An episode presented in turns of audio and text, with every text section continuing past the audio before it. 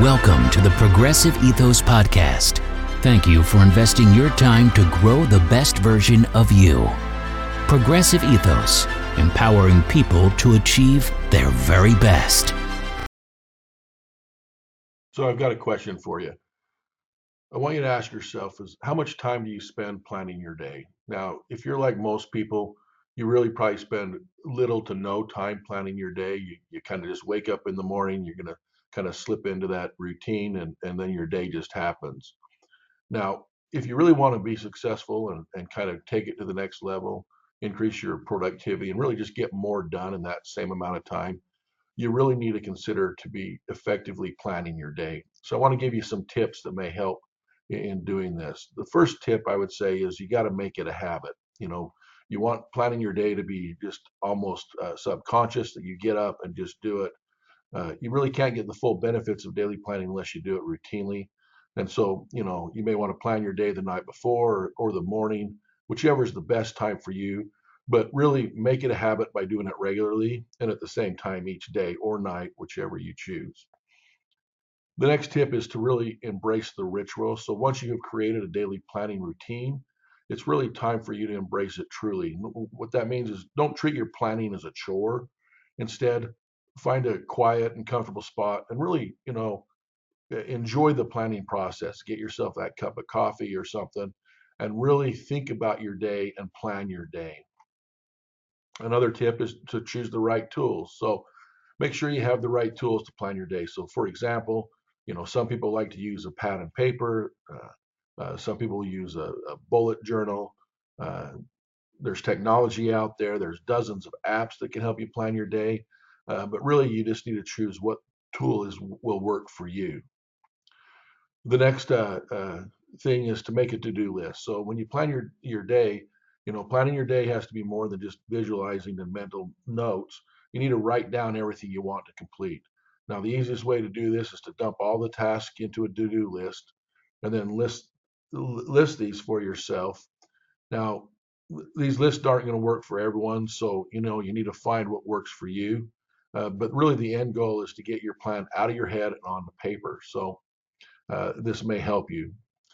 Uh, the next uh, little nugget of advice is properly prioritize your list. So once you have a list of things you want to accomplish, it's now time to prioritize it properly. So first, figure out which of the tasks are most important and most urgent, and focus your time on the tasks that, that check off those boxes of important, important and urgent. Uh, another recommendation is to comply, combine your plan with productivity. So now that you have a list of prioritized tasks, it's time to schedule them on your day. And a great way to do this is to use, you know, a popular productive method like Pomodoro or Eat the Frog. Uh, there's different methods, uh, and you can Google any of these. Um, but really, important thing is is to increase the productivity. These these things that are on your to-do list now have to get on your calendar. The next uh, thing that may help is really build in flexibility. So when you're scheduling your day, make sure you leave yourself some buffer time between tasks. You know, you never know what obstacles might pop up or slow you down.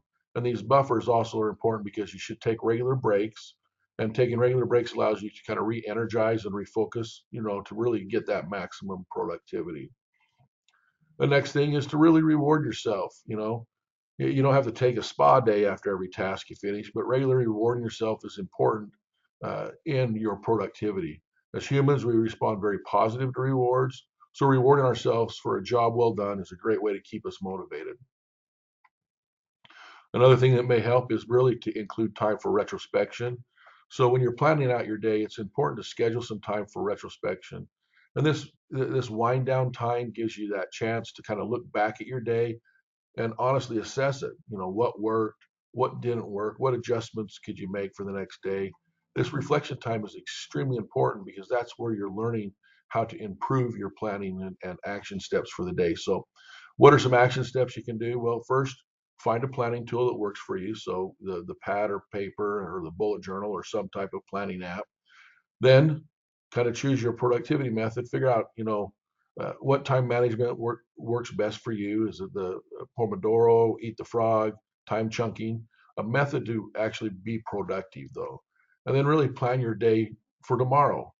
Now that you have the right tools to take some some time, you know, really do a deeper dive and plan your day and execute on your plan. Um, uh, if you're like many people, your day just happens. At the end of the day, you kind of wonder where the day went. And really, that's because you aren't planning your day. And if you really want to take it to the next level, this is essential step is to both manage your time well, but also plan your time so that you're being productive and working on what needs to be worked on. So I hope you find this helpful. And if there's anything we can do for you, just let us know. Thank you.